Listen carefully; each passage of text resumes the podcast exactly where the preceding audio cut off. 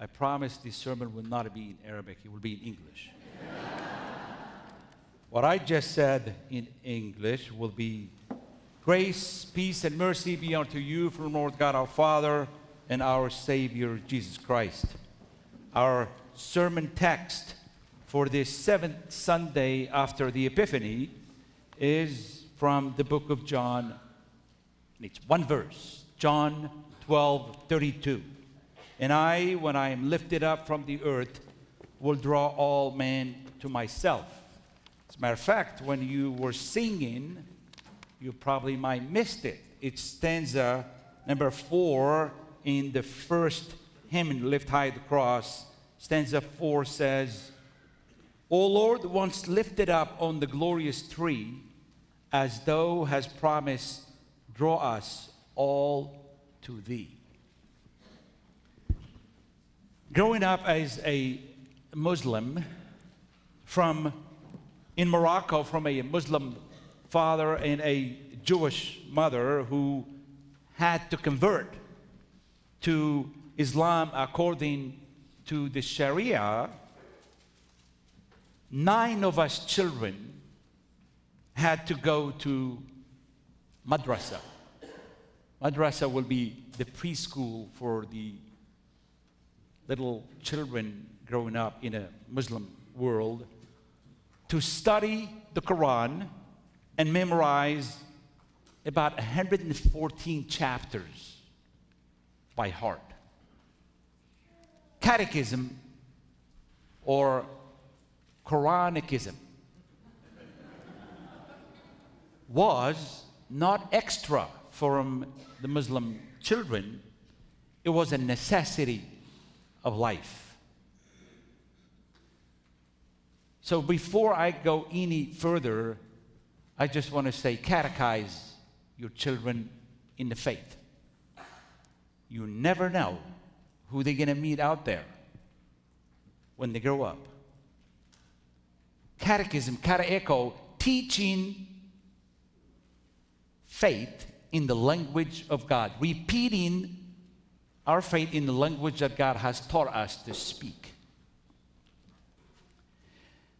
John 12 32 is the equivalent of a verse that I memorized growing up as a Muslim, and it sounds something like this وما قتلوه وما صلبوه وإنما شبه لهم which means they, the Jews, said in boast, We killed Jesus, the son of Mary, the messenger of Allah, but they killed him not, nor crucified him, but so it was made to appear to them. Every Muslim child knows and memorized this verse by heart that Jesus, the Son of Mary, not the Son of God, was not crucified, but the Jews boasted that they'd kill him. But Allah lifted him up to himself to save him. Because Allah is a good God, He saves the good prophet. As far as the God of Jesus, why will He crucify His one and only Son? Allah saves the prophet from the rebellious children of Israel who boasted that did kill Jesus, but they kill him not. There are 1.3 billion Muslims out there today who deny the crucifixion. And if they deny the crucifixion, they will deny the resurrection. No death, no life. The Epiphany is about God becoming a man in the person of Jesus, not only going straight to the cross and dying for our sins, he lived a righteous life for you. Your sins went to him, he gave you his righteousness, and you're saved. You're free. As children of God, you can claim that what you do is not to impress God so He can give you a place, a corner in heaven, like all the Muslim people wish. The things that you do, like we read in the epistle, not because of the law, you do them because of the gospel. Now that you're saved, then you can go out, do good works, and be sanctified in the likeness of Jesus Christ. You see, Martin Luther at one time wanted to translate the Quran in the German language. Did you know that? Okay, now you do. Luther, when he tried to translate the Quran, he said, I am not going to do this because I want to compare Muhammad to Jesus, because that is no fair. There will be no justice comparing God in the flesh to Muhammad. He said, The reason I wanted to translate the Quran because I want Christians to appreciate the sweetness of the gospel. I'm not here to compare Christianity to Islam. I'm not here to show the superiority of God, the Father, Son, and Holy Spirit compared to Muhammad.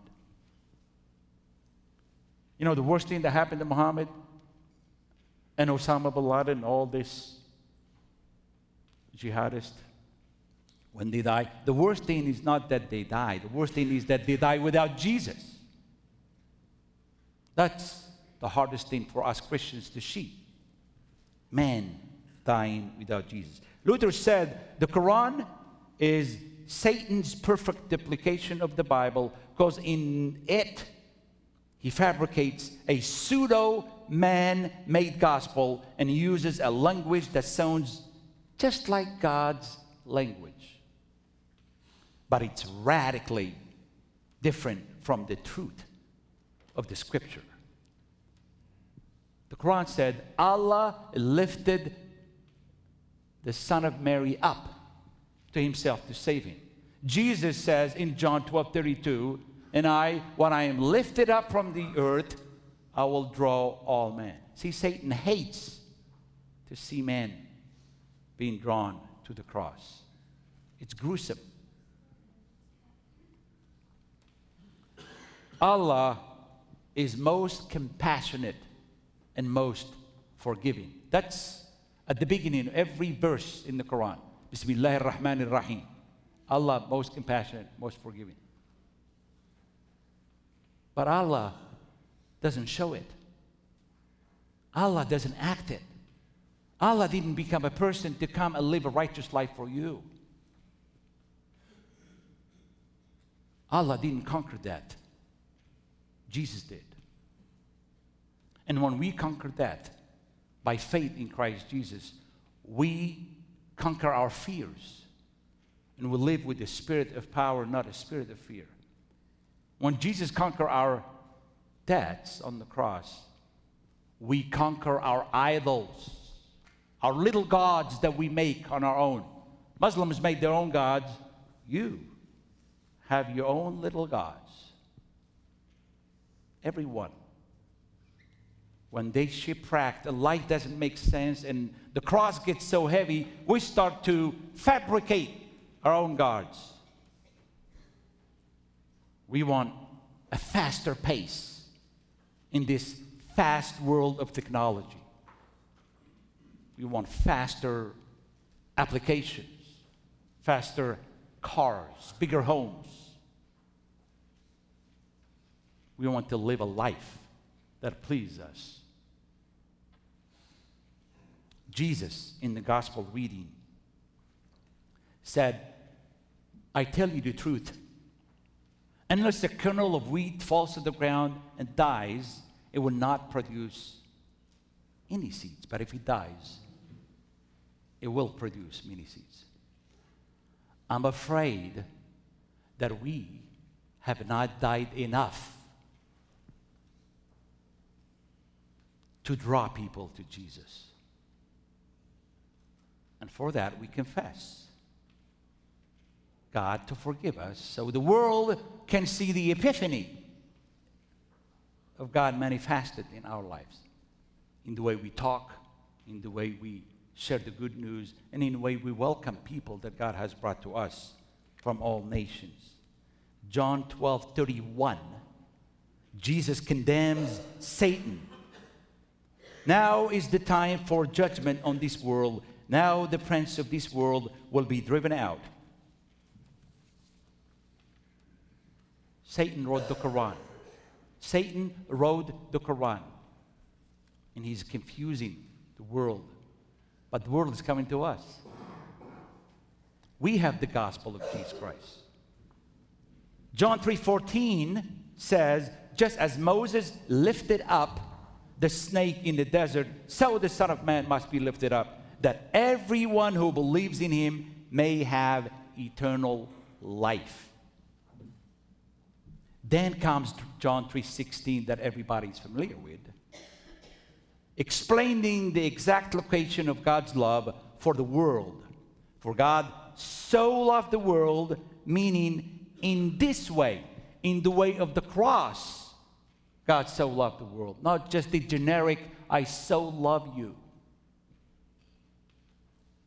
God so loved the world. In this way, God loved the world, in the way of the cross.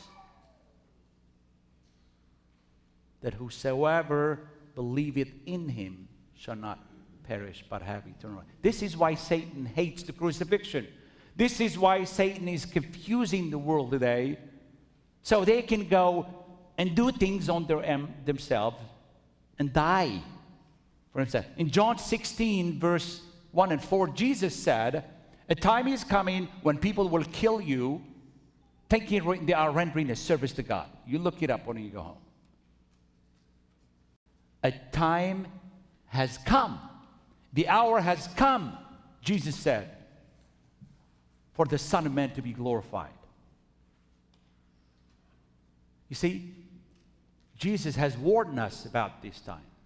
Jesus has warned his disciples when he sent them out. They will persecute you just like they have persecuted me. So, welcome to the mission field. God has told us long time ago, but here's the good news He was persecuted for you. See, your death is not good enough to be saved on your own. It took the death of Jesus Christ, who had no sin. And that's why death couldn't get hold of him.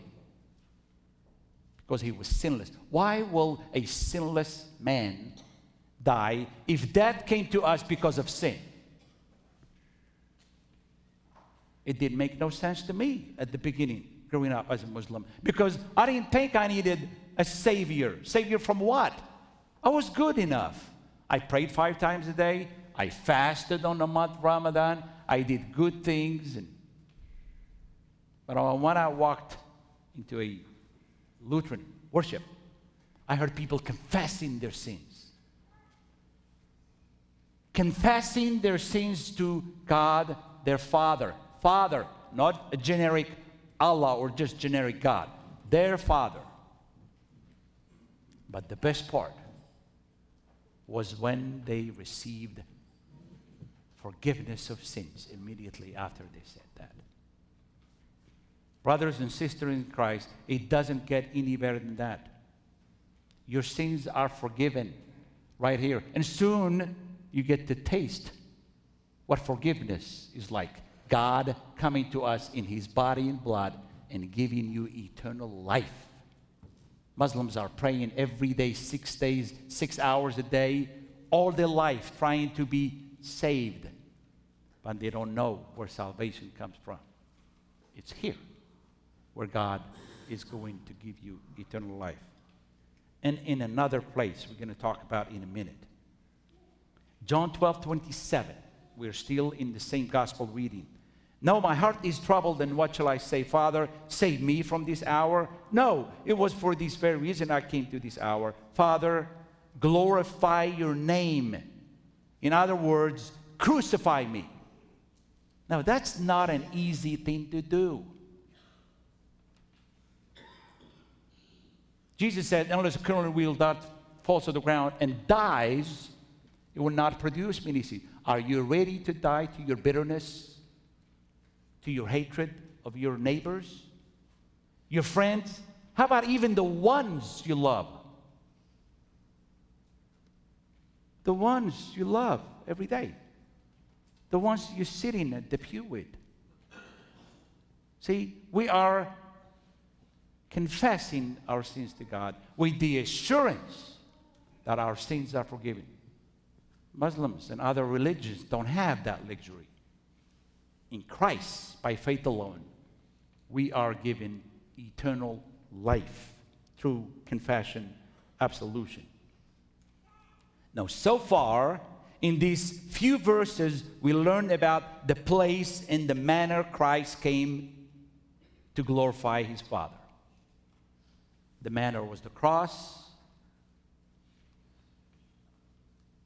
and the way we come to the cross is our confession and in the hearing of the absolution.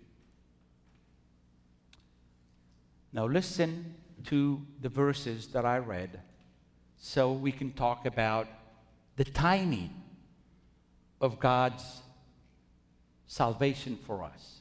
You see, when I read the verses to you, verse 20 started with some Greek came looking for Jesus. And they went to Philip, who in turn together went to Jesus. And Jesus replied, Truly, truly, I say unto you, the hour has come for the Son of Man to be, to glorify his Father, to die.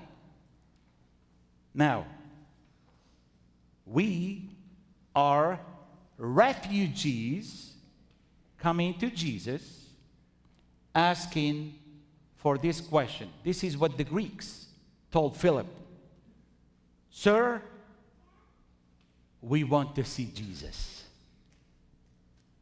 I mean, isn't that beautiful? Somebody comes to you and say, I want to see Jesus. Will you show me Jesus? Show me where do you get Jesus? See, they didn't ask Philip. See, these the Greeks are the Gentiles, God seekers. They went to Philip and asked, We want they didn't ask, We want a bigger home. We want a bigger job. We want a new title. See, when these refugees come to us, the 35,000 refugees who live in Dallas from all over the nations, when they come to us, they say, they come to us from Pakistan, Afghanistan, Iraq, Congo, Ethiopia, Morocco, and they have one request. We want to see Jesus. See, they have needs, of course. They want a home to live. They want food stamps. They want better jobs. We want a better, a, a better, a safe place to live in the United States. We want a, a safer community. We don't have an agenda. See, the way I hear it when they say that, all I hear is, we want to see Jesus. They may not know that. We know that because God's agenda is bigger than their agenda. Look at the timing of Jesus going to the cross. As soon as Philip and Andrew came to him and they said, Hey, there's some Muslims out here for you. There's some Greeks, some the Gentiles are here. Jesus didn't say, Hey, let give me some Louisiana iced tea. Or let, let, let's have some food here. No. That timing was so perfect because Jesus, now the Gentiles, heard the gospel of Jesus Christ. Now his time has come to face the cross. Truly, truly, I say to you, unless I go to that cross, no one will be saved. Now, you might be wondering, what does the Old Testament reading in Genesis 22 especially those first verses, have to do with Christ and Him crucified and this miracle of faith in Him. Well, did you know that Muslim people, 1.4 billion people out there, believe that when God asked Abraham to take his son, his only son, the one whom he loved, Ishmael. It wasn't Isaac. They think it's Ishmael. Ishmael. Muslim people come from Father Abraham, Abuna Ibrahim, through Ishmael, and now there are more of them than any other religion in the world. The fastest growing religion in the world today. Someone has to go and share the gospel of Jesus Christ with them. They're right here in our backyards. It doesn't get any safer to preach the gospel of Jesus Christ than here in America, here at home. You don't have to go to Iran and Iraq and Saudi Arabia to bring the good news. It's happening here, and God has entrusted us with the gospel of Jesus Christ. So Muslims think it is through Ishmael that the nations were born. See, when I meet my Muslim friends, this is one of my favorite places I take them to. See, because in the story that you just heard in my friend Kabango's broken English, the story was about a God asking Abraham to take his son, his only son, the one whom he loves, Isaac, and take him to a mountain and crucify him. When I tell this story to the Muslims who never heard the Word of God, I share it in this way. I say, this story of Abraham taking his son, his only son, the one whom he loves,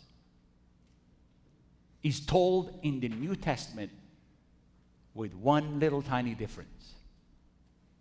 You see, when God the Father took his son, his only beloved son, Jesus Christ, and took him to Mount Calvary to crucify him between two thieves on the cross. The angel didn't say stop. In the Old Testament, Abraham heard an angel that says, Abraham, Abraham, now that I have heard that you have obeyed me. Do not lay your hand on the son. See, when Abraham's dagger was about two inches from Isaac's chest, the angel spoke and said, Stop. In the New Testament, he died. He was lifted up on the cross. So you, my beloved, can see that and believe and have eternal life you and us and the world. He said, When I am lifted up from the earth, I will draw all men to myself. You see, when I went to the seminary, first time I entered the seminary, I heard people singing. I love to sing our faith. And right at the door, I was so nervous. It's like, am I among the elite? What am I doing here? Is this a place where am I going to grow in God's grace and knowledge? But there is certain joy about it. You know why? Because when I was entering, there was this round baptismal font right at the door. And I saw it. And I touched it. There was water there. And in that water, God promised me salvation by faith in His Son. So I looked at that baptism fire, looked at it, and I said, I am special. I am saved. I'm going to walk in here and I'm going to study God's Word, and I'm going to go tell the whole world about Jesus. And no one's going to stop me. You see, when you walked in this morning, Next time, I want you to look at that baptismal font and say, Lord, I am loved, I am special, I am baptized. And all you children. So I want you to look at the next person next to you and you tell them, please, you are baptized and Jesus loves you. Tell them that. Say that.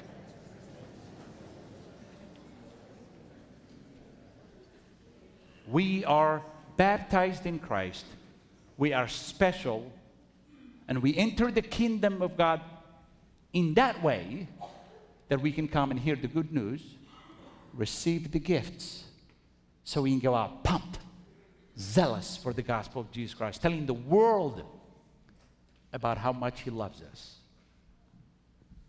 And then we send them out in twos to share the good news with their neighbors, with their neighbors in the language of their own hearts. So help us, Lord. Now may the peace of God that surpasses all human understanding keep our hearts and minds in Christ and Him crucified for all nations. And I thank you for inviting me to share the good news of Jesus Christ with you. I hope you will come to the Bible study because I have a lot of stories to share with you. Amen.